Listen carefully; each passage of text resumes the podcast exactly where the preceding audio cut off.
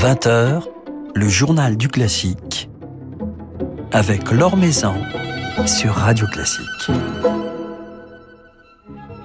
Bonsoir à tous, je suis ravie de vous retrouver après ces deux semaines du journal du classique confié à Jean-Michel Dehaze, que je remercie chaleureusement. Alors c'est avec l'altiste Antoine Tamestite que nous passerons un petit moment ce soir à l'occasion de la toute récente publication d'un superbe album dédié à Telemann, enregistré avec les musiciens de l'Académie Furalte Musik de Berlin. Avant cela, jetons un coup d'œil sur euh, les derniers temps forts de l'actualité musicale à quelques jours de l'annonce officielle de la programmation de la saison 2022-2023 du Metropolitan Opera, un blog spécialisé et considéré comme très fiable vient de mettre en ligne une liste des principales productions que l'institution new-yorkaise devrait présenter.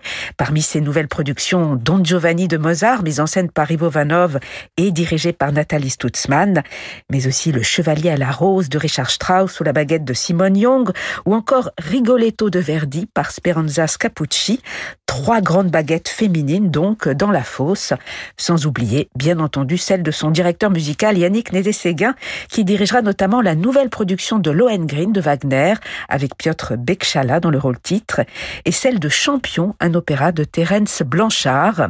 Cette nouvelle saison new-yorkaise s'ouvrira avec Médée de Cherubini incarné par Sondra Radvanovski.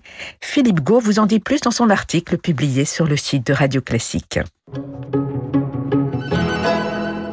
David Grimal sera cette semaine l'invité de l'Orchestre Philharmonique de Strasbourg, jeudi et vendredi soir au Palais de la Musique et des Congrès, et cela pour une intégrale des concertos pour violon de Mozart, concerto qu'il jouera et dirigera lui-même.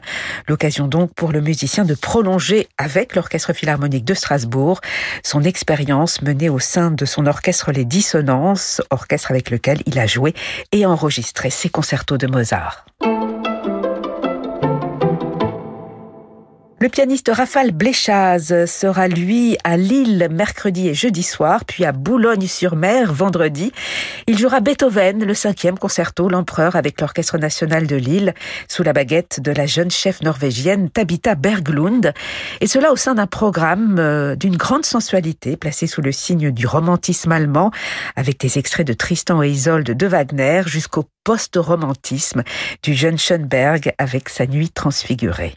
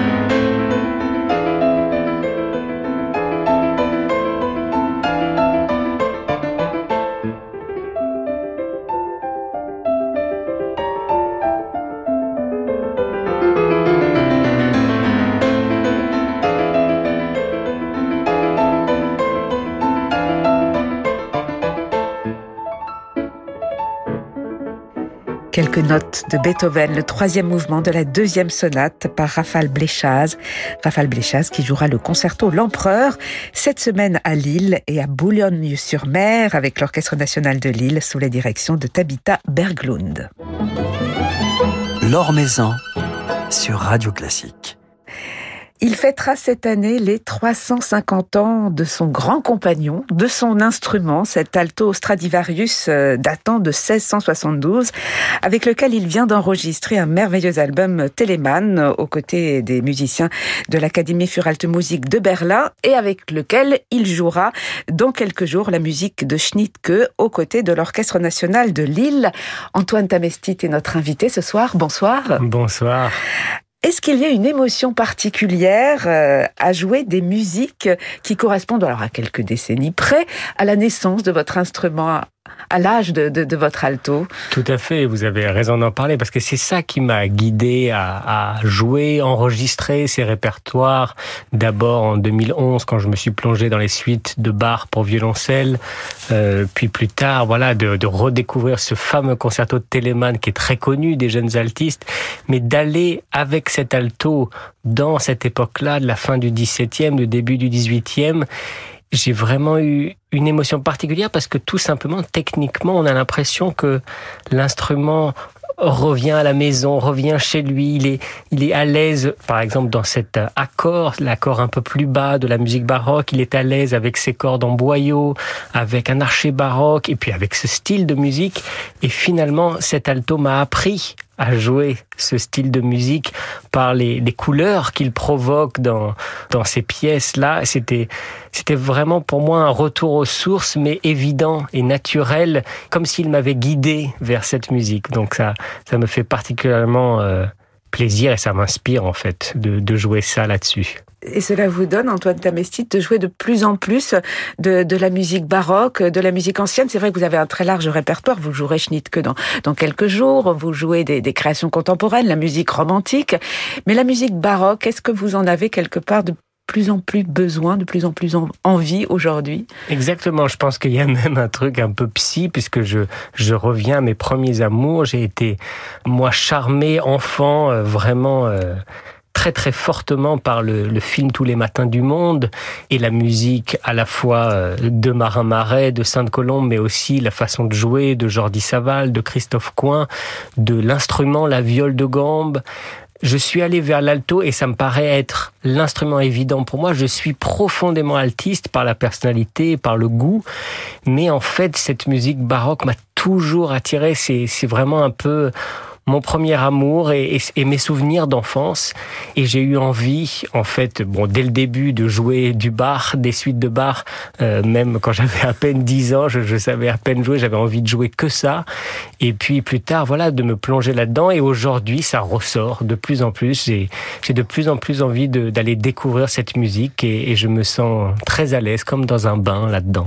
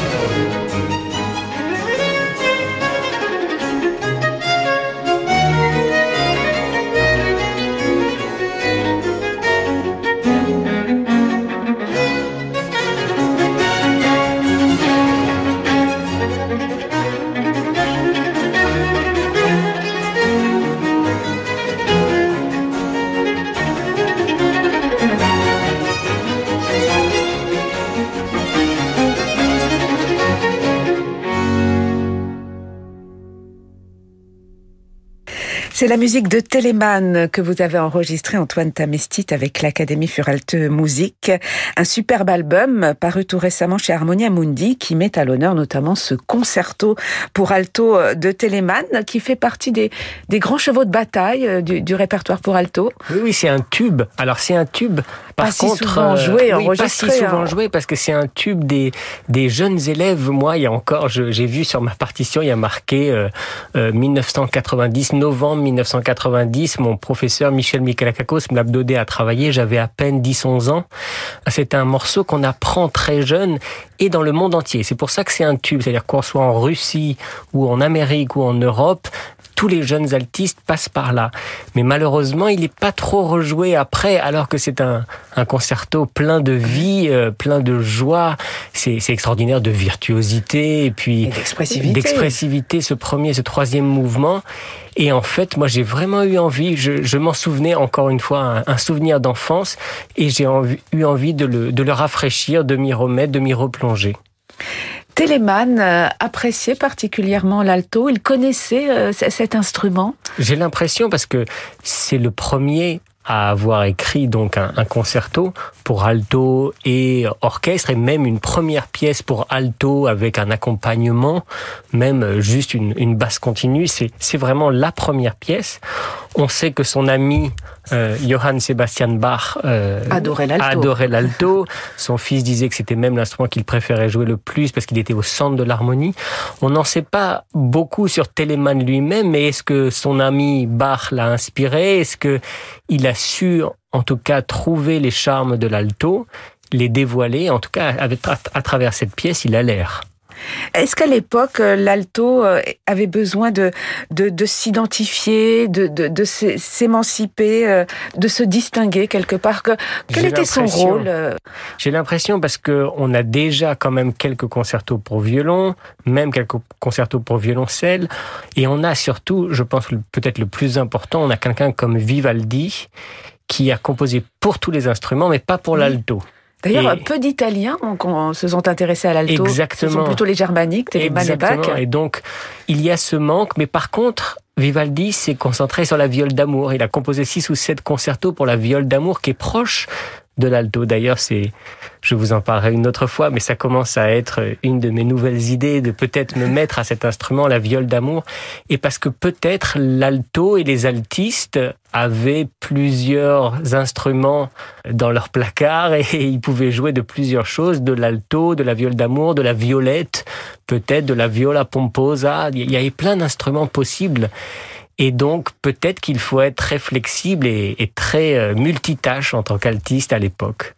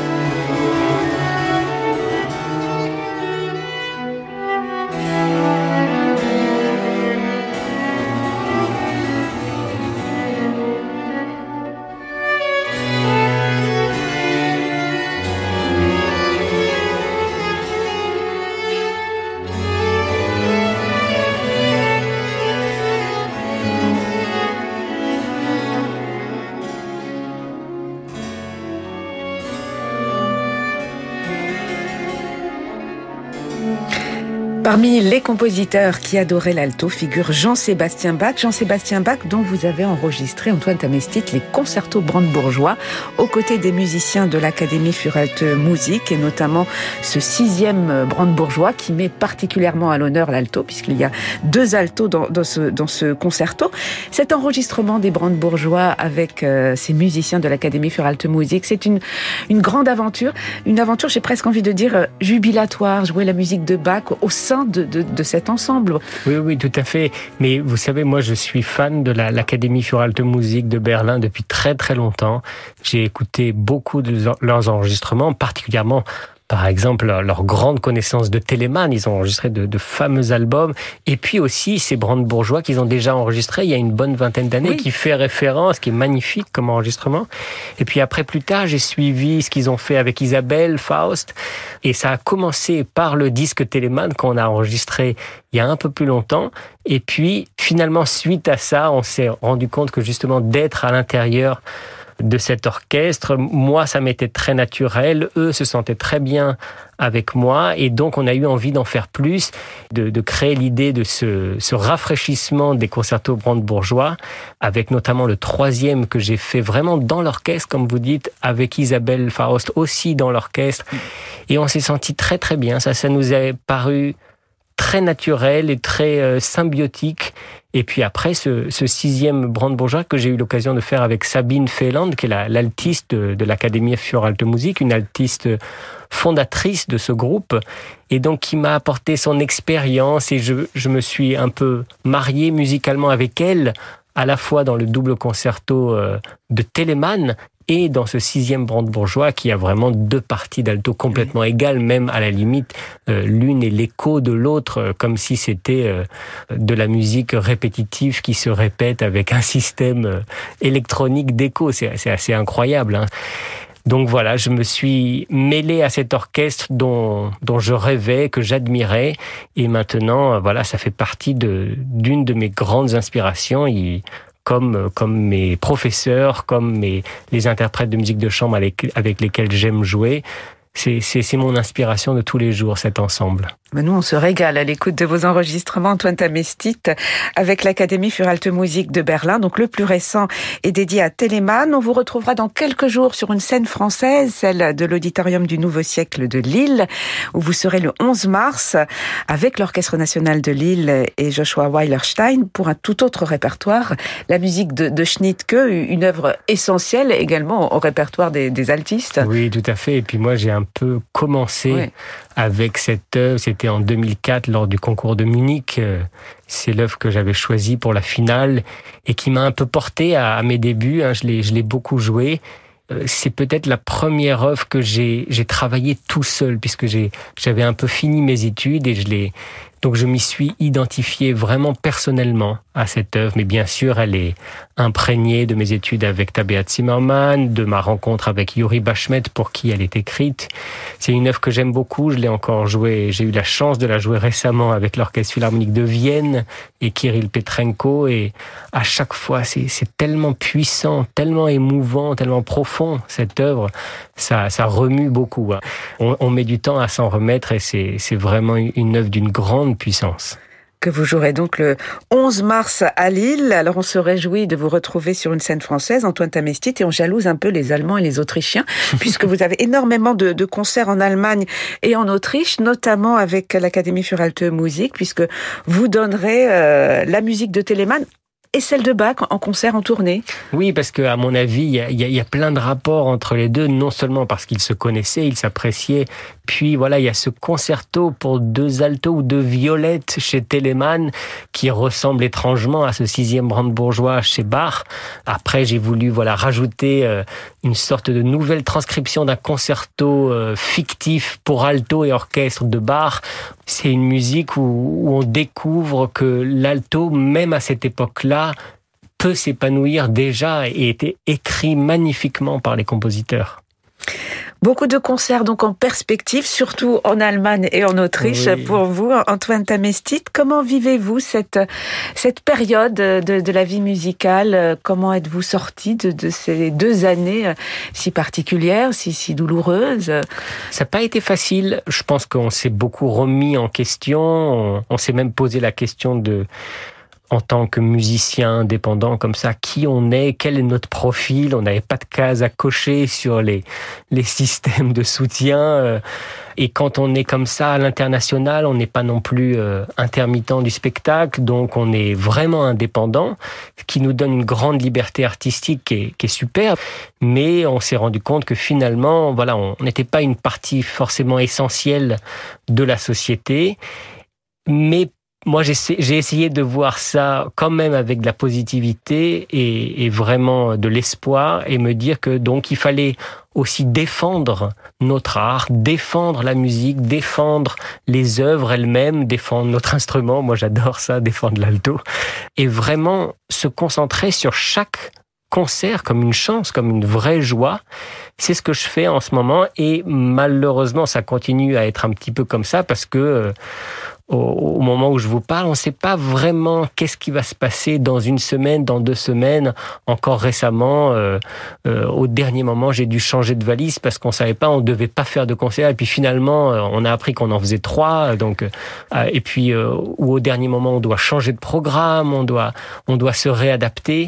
Et ça nous demande une énorme flexibilité, plus de stress mais j'ai décidé de me concentrer quand même sur la joie de la musique et de la musique live et ce partage avec le public, c'est ça qui est qui m'est très cher et, et vraiment essentiel.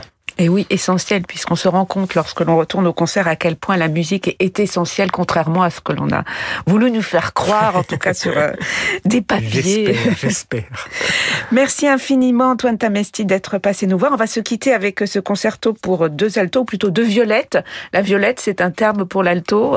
Ben, on se demande bien. Ouais, c'est tellement joli. C'est écrit avec la tessiture de l'alto, avec la clé de l'alto, mais c'est tellement joli. C'est peut-être plus gracieux, plus brillant que, que l'alto. Nous, avec Sabine Felland, on s'est accordé un tout petit peu plus haut. On a, on a changé l'une des cordes pour donner un côté plus brillant. On ne sait pas trop hein, ce que c'est cet instrument. En tout cas, euh, c'est un instrument charmant et euh, Telemann sait très très très bien le faire parler et le faire chanter et que vous jouez sur votre Stradivarius, à qui l'on souhaite voilà. un, un, bel Qu'il anniversaire. Soit un alto ou une violette. 350 C'est ans. un bel instrument avec 350 ans derrière lui. Merci beaucoup. Merci.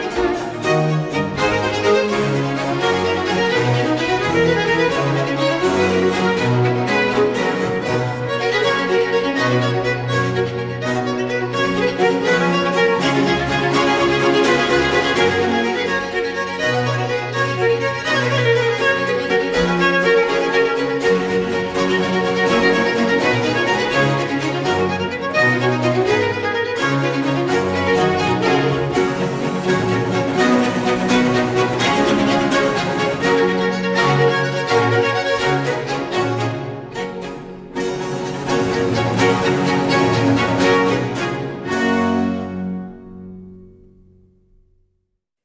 Quelques extraits du concerto pour deux altos de Telemann avec Antoine Tamestit, Sabine Feland et l'Académie für Alte Musik de Berlin, dirigée par Bernard Fork.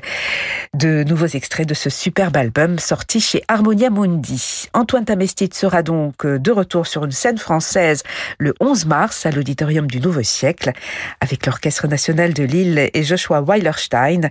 Il jouera à cette occasion le concerto de Schnittke. Voilà, c'est la fin de ce journal du classique. Merci à Robin Rieux-Vernet pour sa réalisation. Demain, nous serons en compagnie des pianistes David Salmon et Manuel Vieillard qui forment le jeune et brillant Geister Duo.